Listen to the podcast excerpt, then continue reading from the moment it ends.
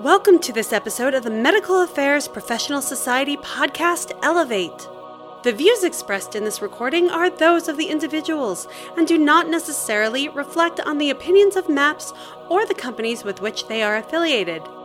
This presentation is for informational purposes only and is not intended as legal or regulatory advice. And now for today's Elevate episode. Welcome to Elevate, the Medical Affairs Professional Society's podcast. As a series within this podcast, we focus on digital first scientific communications, how digital is transforming medical communications. In these podcasts, we speak with experts in the field of scientific and medical communications and discuss how digital transformation is opening opportunities for medical communicators. I'm Jennifer Riggins, a co host of this podcast. I currently serve as a member of the Digital Focus Area Working Group. I've worked in pharma for more than 30 years, and I've had a focus on medical information, scientific communications, and medical digital. And I currently work for phactMI, a nonprofit consortium of medical information leaders. I'm joined by my co host, Steve Casey of Omni Healthcare Communications, or Omni HC for short. Steve has been in pharma for over 35 years and has led Omni HC for the last nine years to become a leader in digital first medical communications. In our last series of episodes, we focused on omnichannel in medical communications. We discussed omnichannel in medical, how it's defined, implemented, and measured. In that series, I think it became clear that medical omnichannel is a communication dissemination innovation that's empowered by today's digital environment. Now we would like to turn our attention to a more recent digital innovation, and I bet you can guess what that is. Generative AI clearly promises innovation in the development and publishing of medical communications. In this podcast, we interview Matt Lewis, Chief AI Officer at Inizio Medical. He is a well regarded expert in data analytics and artificial and augmented intelligence. He's actively working with MAPS and other societies to guide medical affairs with the incoming AI onslaught. Matt, thank you for joining us today. I know that my introduction doesn't do you any justice, um, so, could you give us a brief overview of your background and what you're doing with the different societies at this point regarding AI? Sure, Steve. And uh, first of all, thanks to you, Jen, and, and MAPS for uh, having me on today. It's a real honor to be able to share my perspective with your audience at this really critical time in, in our profession. Um, but before we start, I should just state that the following comments are my own. They don't necessarily reflect those of my employer and have not previously been approved by Inizio. Um, in terms of how I got here, uh, I, have been in life sciences my entire career, 25 years. Uh, my background is a, a, mix of molecular and cellular biology, some health services research, peppered in with advanced analytics. I started out in commercial analytics in a company that's now part of AbbVie, and I have a bit of grounding as such in the fundamentals of commercialization. But my first role in medical was as a medical science liaison. After working in the field, I worked in a variety of headquarter roles such as grants and patient engagement, publications, advisory boards, key opinion leader in global opinion leader management, and medical excellence, and worked on the launch of about 10 molecules and indications before transitioning to the solution provider side of the space about 14 years ago. Since then, my work has focused on strategic planning, advanced analytics, and artificial intelligence. I currently serve, as you said, as the Global Chief Artificial Augmented Intelligence Officer with Inizio Medical on the society side, I, have been really fortunate enough to be able to share thoughts with MAPS leadership earlier this summer on the promise and potential of AI to help medical really reimagine its future and have been assisting the MAPS executive staff in the production of a forthcoming white paper on the topic alongside other members of the partner circle uh, team, if you will. Uh, beyond MAPS, I, I co chair the Artificial Intelligence Task Force for ISMPP, uh, the International Society for Medical Publication Professionals, with uh, Keith Goldman at AbbVie serving as the other co-chair. Um, this task force has developed an AI position statement, which will be published shortly, and will likely serve as guidance for some colleagues in the space to adopt policy and positioning to advance the field. I've also co-authored the United Kingdom's Healthcare Communications Association's AI roadmap, which has a, a bit of a broader scope, but a similar aim to catalyze action in the space.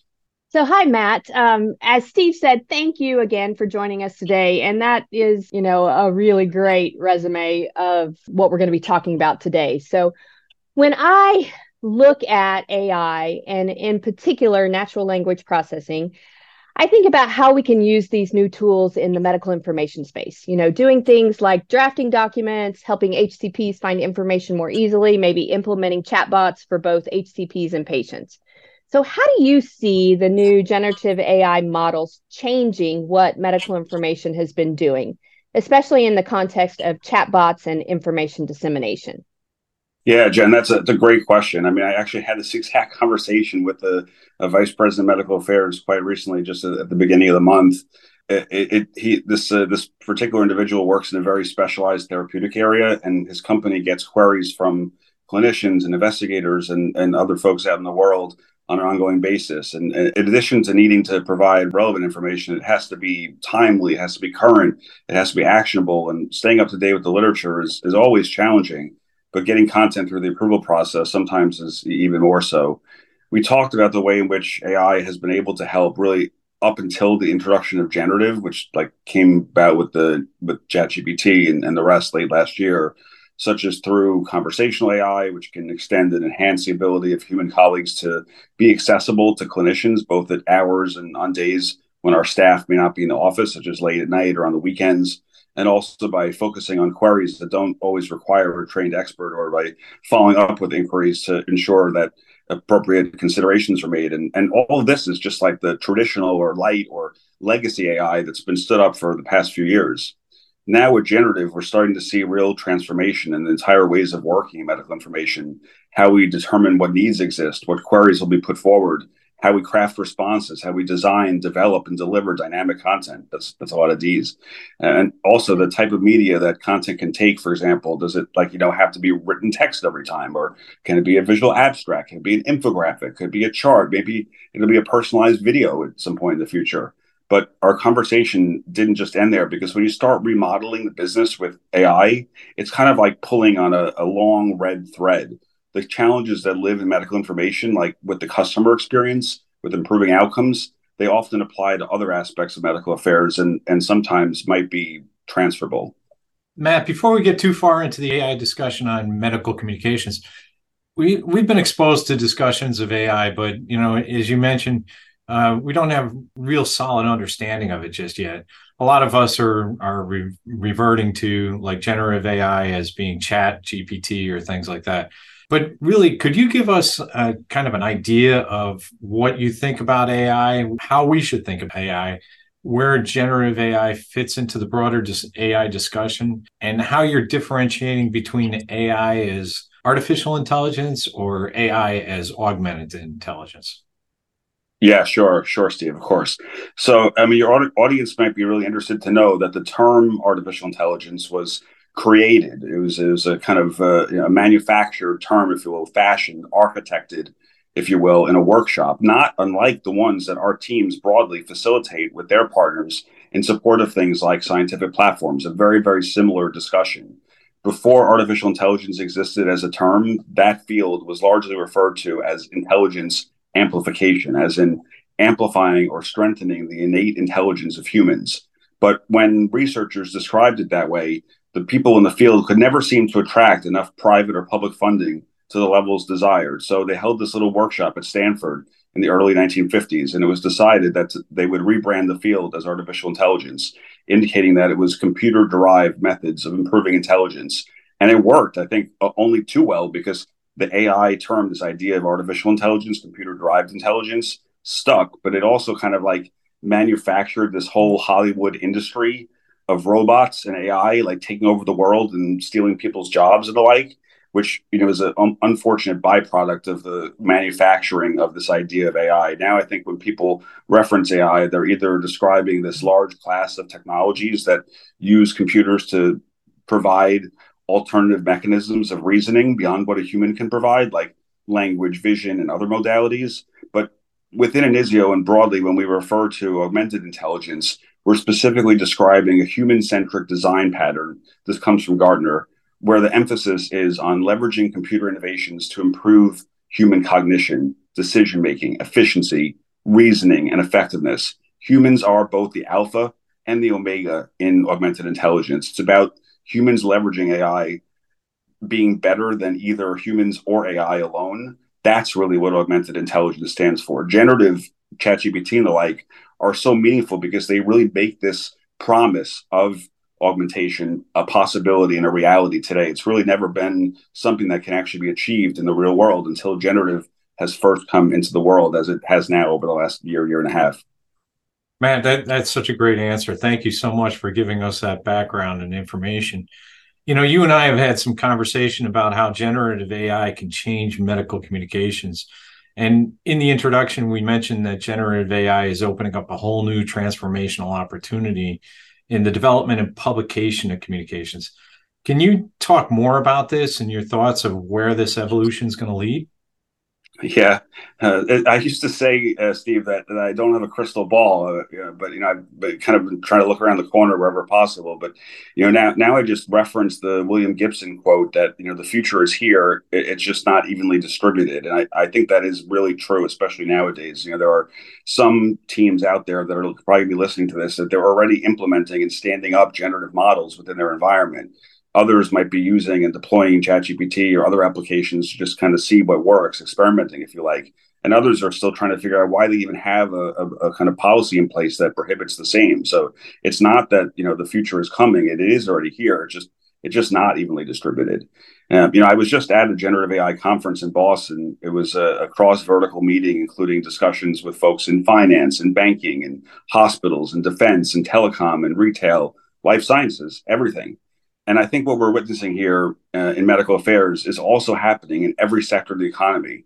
And it, you know, it's not just at work, if you will. I mean, I've been in this space for 14 years, specifically in AI and advanced analytics. And there, there used to be a time when you could go and speak with a team, whether you're in-house at a sponsor company or on the consulting or agency side, and then go home and do your thing at home and kind of hang up your shingle for for the day and be done. But now it's not just at work. Like when you go home, our sports are being analyzed and narrated by artificial intelligence. Our movies are being recommended to us by Netflix, which is powered by machine learning. And a lot of music is either being generated or copied in deepfake by AI, which is also synthetic media AI, generative AI. And we're seeing reactions in the film media and in politics. So, what's going to happen? I, I, don't know. I'm not certain. But I think many of us will look back on this time, the end of 22, the beginning of 23, as, as an inflection point, the end of the beginning, perhaps. I, I, we've been working in AI. I've been working in it for 14 years, and for most of that time, AI has been like a, a point solution, a tactic. Over the next few years, I think it's going to become more like an everything app. Everything we do will kind of run off a, a master artificial intelligence driven operating system behind the scenes. All our platforms, all our services, all our apps, all our content will be powered by artificial intelligence such to the point that it won't even be mentioned, kind of like how we have electricity now. Like we don't really say like, oh, you know, we're using electricity to to use my computer or power my light or turn on my my iPhone. It's just there in the background. It's like everything we do in medcoms in all medical affairs, life sciences, will actually be powered by AI. Is it going to happen by Christmas 23? No, I don't think so, but it's coming. Yeah, so I, I, you know, I find all this pretty cool, and um, really interesting to think about and think about the impact that it's going to continue to have over the course of time. So, um, thinking in that kind of framework, can you give us some insight in how you think some of this AI may impact medical affairs and medical communications in particular? Yeah, sure. Well, I mean, it's it's already here, like as I mentioned before, but but more is getting possible every day. I mean, I think the AI that you read about in today's journals reflects tech that was current 10 to 12 months ago, as we know, because there's such a long lag time between science and discovery and publication. So, what is available now is almost an order of magnitude better, and the models are better and are improving quite quickly. So, the, the technologies that's coming out from OpenAI and from Google and from Facebook and from all the other companies are so much better than they were last year that it's almost unbelievable. And they're getting better by the day. But in medical affairs, a relevant use case is something maybe thinking about like understanding the landscape in a given therapeutic space. Like there, there used to be a time, like back when I was an MSL 22 ish years ago, when the standard of care in an area didn't change that frequently. And that highly relevant papers didn't appear all that often, which was quite helpful actually. Um, but in many disease states, those days are long gone. Like the, I think the pandemic proved that you know in itself, where upwards of ten thousand articles, preprints, and other scientific assets were emerging literally every week during the height of the, the crisis and keeping up with that type of avalanche of data just it's just not possible no human can do that even if they spent their whole career from this point forward to the time they retired just looking at that 10,000 set of of articles and that just in that corpus it's just not possible and it changes every week so just you can't keep up but we actually did that we partnered with moderna at the beginning of the pandemic to stand up an AI powered literature monitoring solution, which augmented the abilities of their internal staff to scour the landscape, surface relevant signals, and suggest relevant actions for members of their executive team and their medical affairs group. And we support a number of similar platforms right now with groups like AstraZeneca and others.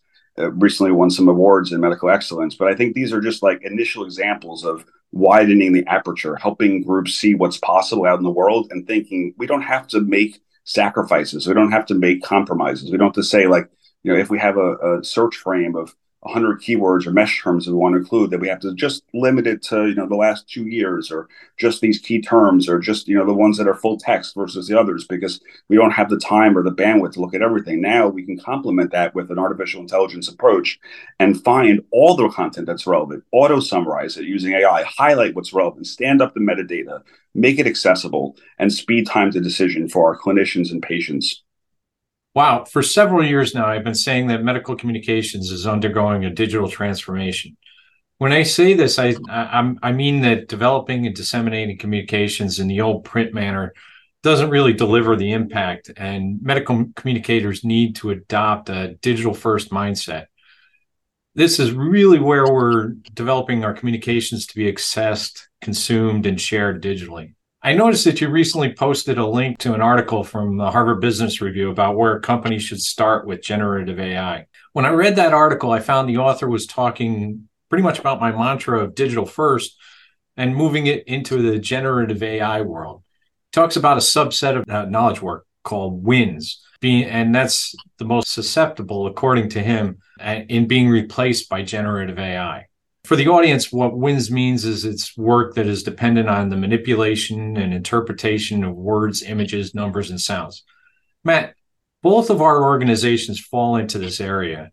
Our focus at uh, my group, Omni HC, currently surrounds using generative AI tools to augment the existing communication process, which we hope should lead to improved cost and efficiency. You're undoubtedly a leader in the use of generative AI in medical communications. How are you using it today, both personally and through Inizio?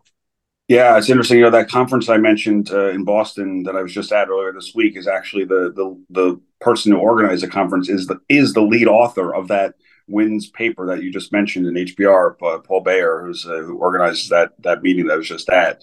So there was a little workshop at the conference I was just at where they took folks through the framework. And it's really interesting because on in that article, which maybe you guys could have as a link to this this uh, the session, that the there are different ways of kind of thinking about where firms are. And I think if you're in professional services like we do consulting, for example, or on the agency side, you're in the top right of the framework, which indicates that a lot of our work, given you know that it's language driven, it's highly technical, expertise that's required, it can be augmented with generative AI. And then if you're working, say, in life sciences or biotech or medical device or digital therapeutics, you're in the top left, which is also standing up generative or artificial intelligence to improve target discovery or other aspects of, of the business. So being in the top is, you know, really an area that's you know, ripe for, for augmentation and consideration. I think that's it's a really helpful way of kind of seeing the world for, for those that are looking to kind of get started. Um, speaking about getting started, I mean, I, I, think I've always been, you know, really interested and passionate about the space, and and how I've gotten really deep in over the last year, year plus, is really just a, a mix of kind of curiosity and experimentation, and, and also we're seeing a lot of uh, kind of practical implementation within and across to client teams, if you will. But you know, what am I using today, and what what is Inizio kind of doing? So let, let me maybe start with Inizio. At, at Inizio, we we've been implementing AI powered solutions for, for over eight years. We, we have more than 100 projects successfully completed across biopharma, biotech, and medical device that leverage the kind of traditional or you know light AI implementations of things like machine learning, deep learning, natural language processing for use cases across the whole medical affairs stack. Things like you know scientific platforms, lexicon, publication planning and writing, patient lay summary, field medical, omnichannel, and beyond. Uh, and our team really does, because of this, have like really the broadest and deepest bench in industry. And we have now over 200 active experiments internally across our Inizio Medical division to explore how can we work smarter to ensure that we're really kind of staying at the leading edge on behalf of our clients as the ground really like moves beneath our feet, which is, is doing quite quickly. You know, personally, by by my count, I've reviewed and tested over 500 unique applications that are generative AI powered in the past six months. I try to test at least 10 new applications every single day, including weekends, which you know does get a little tiring, but it, it's also quite interesting.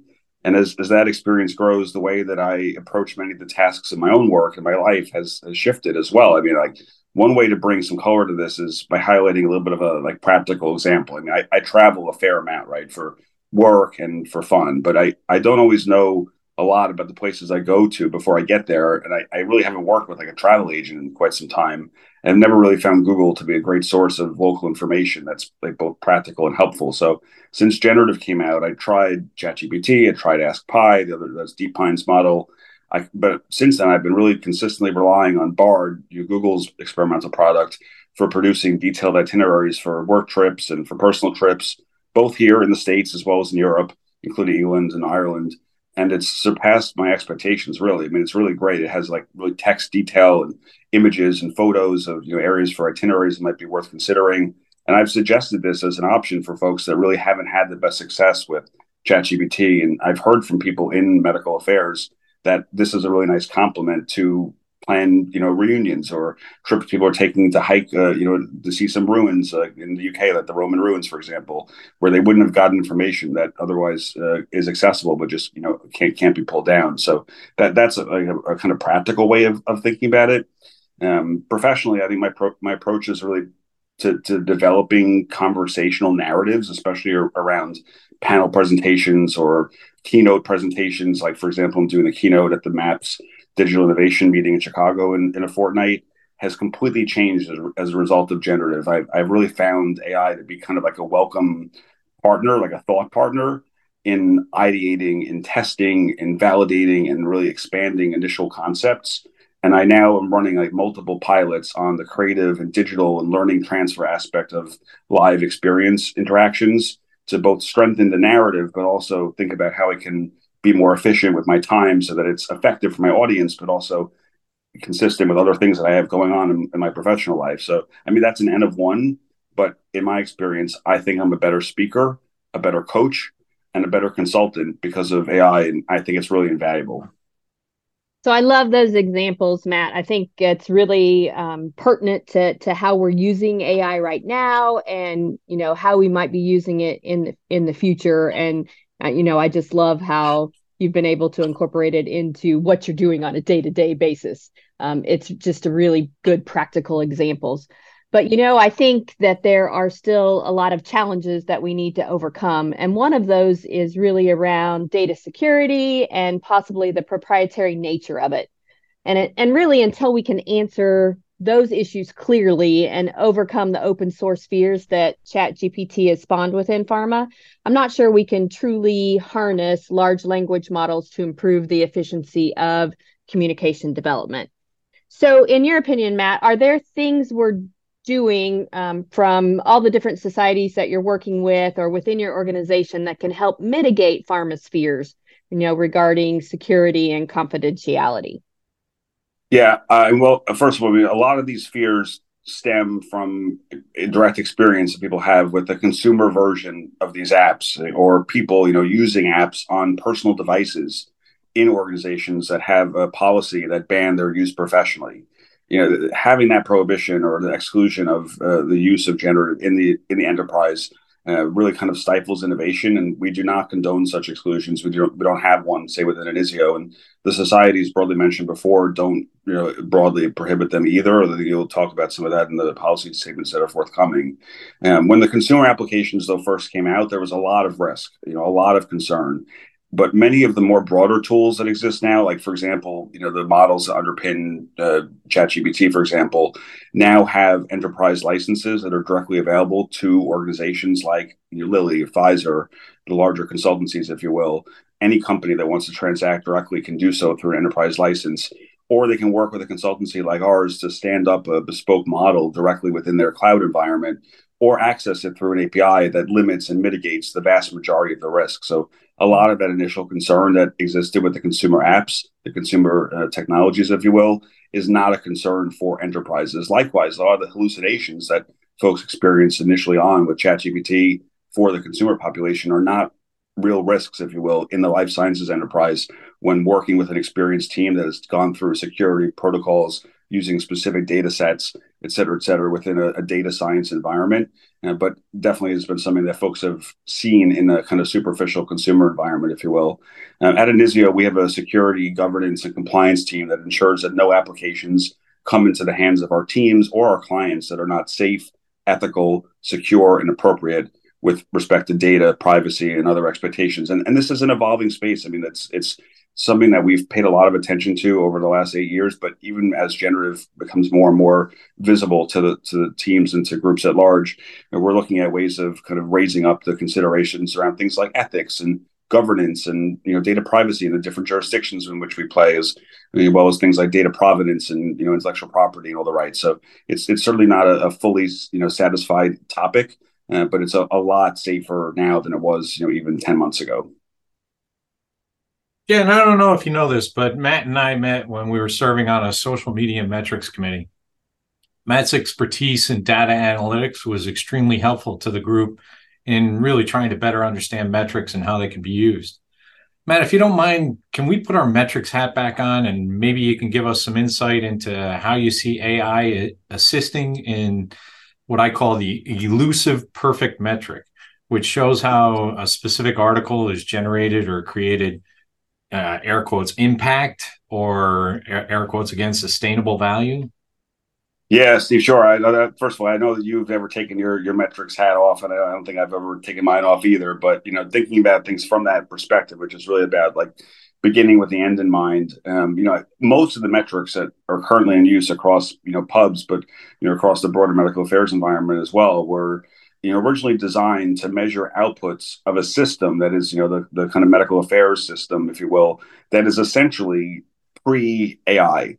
And as we begin to enter the post AI era or the AI native era, if you will, I think your audience will begin to see a bunch of new key performance indicators that reflect the value drivers that medical is becoming responsible for, some of which were, you know, say, referenced in the new McKinsey 2030 paper that was issued earlier this week, and which are now achievable through these types of innovations. Many of these things reflect things such as efficiency, effectiveness, engagement, as well as the time to decision. That is how long it takes to submit an article to a journal, for example, or produce a patient lay summary. That time matters not just in terms of cost incurred for all involved, but also the opportunity cost to researchers in the field, what they could have been doing with that time if they weren't toiling away at the third submission, the third resubmission, et cetera, et cetera, or ultimately the health cost to patients suffering from the condition being discussed. If we can speed time to publication and ultimately understanding, hopefully outcomes will improve for patients and the population at large. So, Matt, in our last series, we asked our interviewees about the impact of omnichannel. And specifically, we delved into how omnichannel impacted changes in clinical behavior. And although we geared it to be HCP centric, none of the interviewees' responses really could pinpoint um, or really point to evidence that omnichannel did, in fact, impact clinical behavior. So, do you think that in the future we can incorporate AI into the assessment of omnichannel to show the impact, or do you think that we'll see some variation of omnichannel that may be hyper geared towards being HCP centric due to AI? Yeah, it's a, it's a tough one. I mean, I think those responses really reflect the relatively early maturity curve of omnichannel in medical.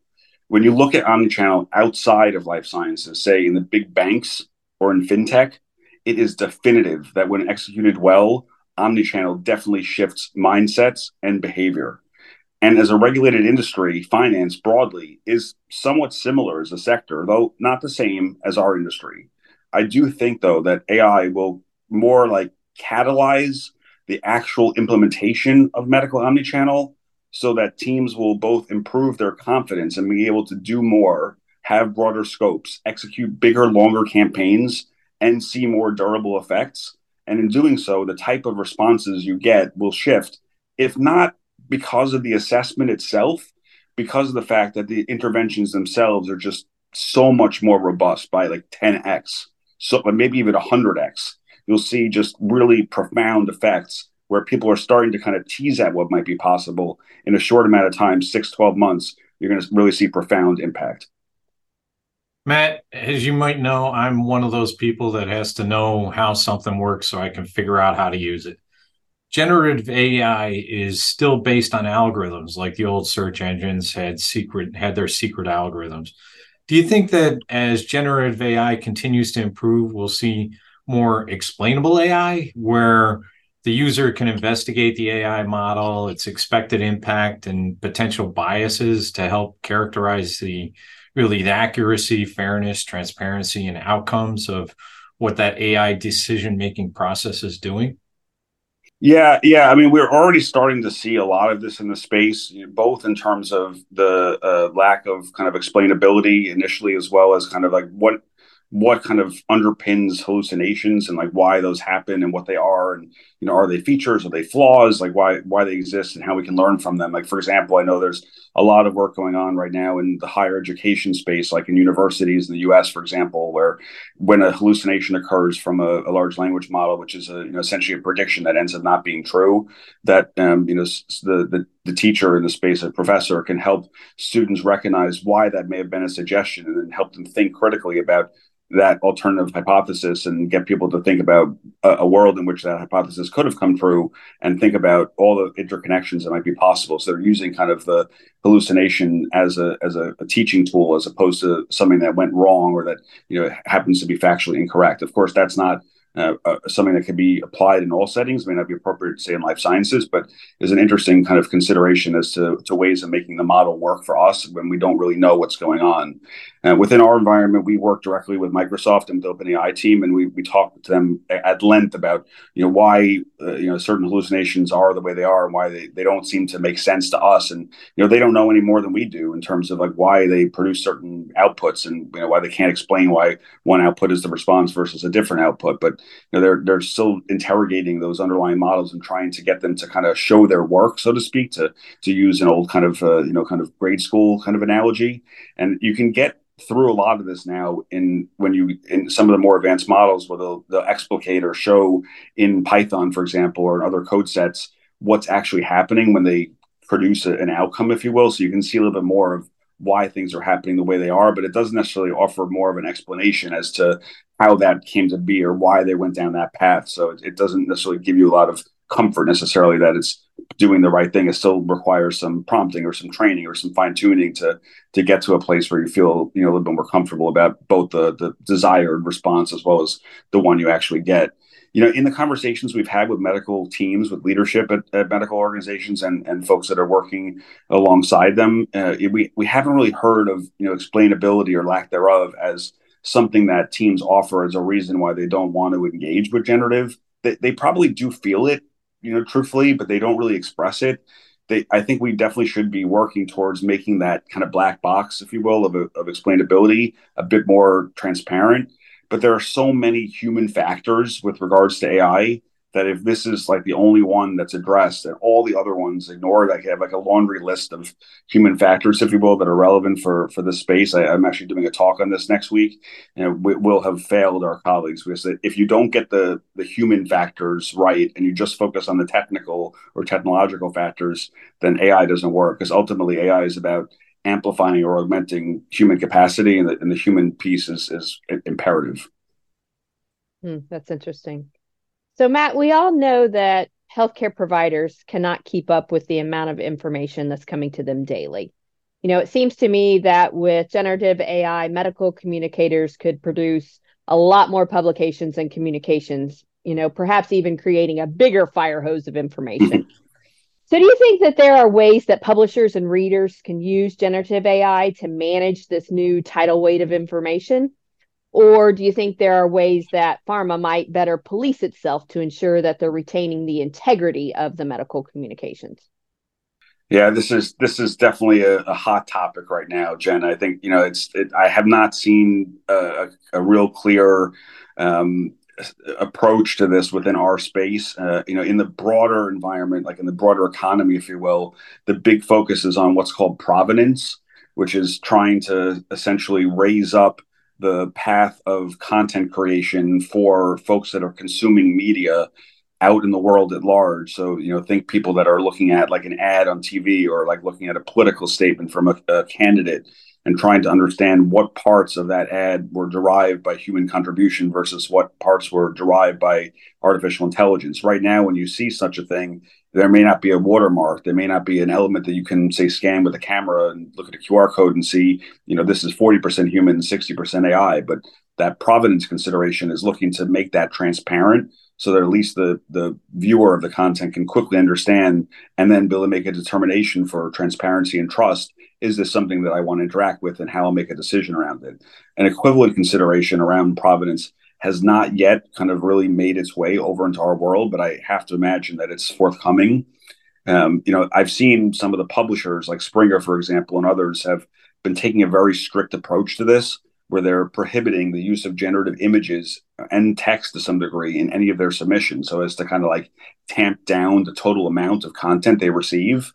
ICMJE, WAME, and other groups have weighed in saying that like you know AI can't serve as an author in papers and the like. I think that's a little odd. Honestly, it's almost like saying like, oh, would you use Google as an author? You ever quote Microsoft Word as an author?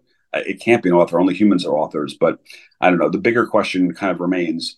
Generative AI does lower the cost of creating content. So as a result, the increase in overall content is to be expected. I think it's still early days uh, to consider how this will be moderated, screened, how the provenance is stood up. How do we consider it? But it is definitely an area of active discussion. I, I can't say I have an answer. Well, I I think uh, you may have an answer to this last question that I have, but it's just one last question. Where do you see generative AI headed? What do you think in over the next five years a generative AI looks like in medical affairs to you? yeah, you know, I, Steve, I, I, like to say, and my team is probably sick of me saying this now because I've said it like a, a million times, but I like to say that a week in generative is like a quarter in the rest of the world because things move so fast, and making a quarter is is like three years. So as such, I'll, I'll give you a sense of where I think we're going to be when we chat live in Puerto Rico at MAPS 24, which is like six years in generative AI time. So you asked me about five years, but you know, when we're together in, in Puerto Rico in, in MAPS at the 2024 meeting, that's like six years in generative AI time. The world will have changed, on, turned on its axis by then. By then, the, the majority of big pharma companies said it's like about six months from now, most of the major pharma companies will have an artificial intelligence policy and will be working on the shape of or have already stood up an artificial intelligence strategy if they haven't already stood one up now. The specialty pharma and biotech and medical device companies, especially the more innovative and progressive ones amongst them, will also have done the same. I also predict that within six months, I will not be as lonely as I currently am, and that a number of other chief AI officer peers will join me in this role across industry, as most of the other industries in the broader society and in economy have chief AI officers already. Um, and the, the, the full kind of continuum of medical affairs will really be starting to think about what programs from an artificial intelligence perspective need to be stood up, which ones from an experimental perspective that are currently active need to be killed, which ones get tweaked and, and, and kind of grown, what gets scaled as we head into the summer of 24. And I think, you know, the space at large, to Jen's point, is going to be facing an abundance of content, both medical content and generative content and many of us, including me, are going to be working out how to ensure that it remains relevant, that it's value added, that it's meaningful for our partners, and ultimately for the patients we serve. So I'm really looking forward to uh, MAPS 2024 to see if your uh, predictions come true. Matt, Steve, and I want to thank you and Inizio for giving your thoughts on generative AI, what it is, where it stands today, and where we can expect it to go in the future. To our listeners, we hope you've enjoyed our discussion on generative AI. If you enjoyed the podcast, please make sure to like it and feel free to comment to us. You can find our contact information on LinkedIn. Thank you for joining us today and listening to our podcast series, Digital First Scientific Communications, a podcast production of the Digital Focus Area Working Group of the Medical Affairs Professional Society. And remember, if you're a MAPS member, thank you for your support. If you're not yet a MAPS member, I want to encourage you to join us so you can access additional resources. Visit the MAPS website today at medicalaffairs.org backslash membership.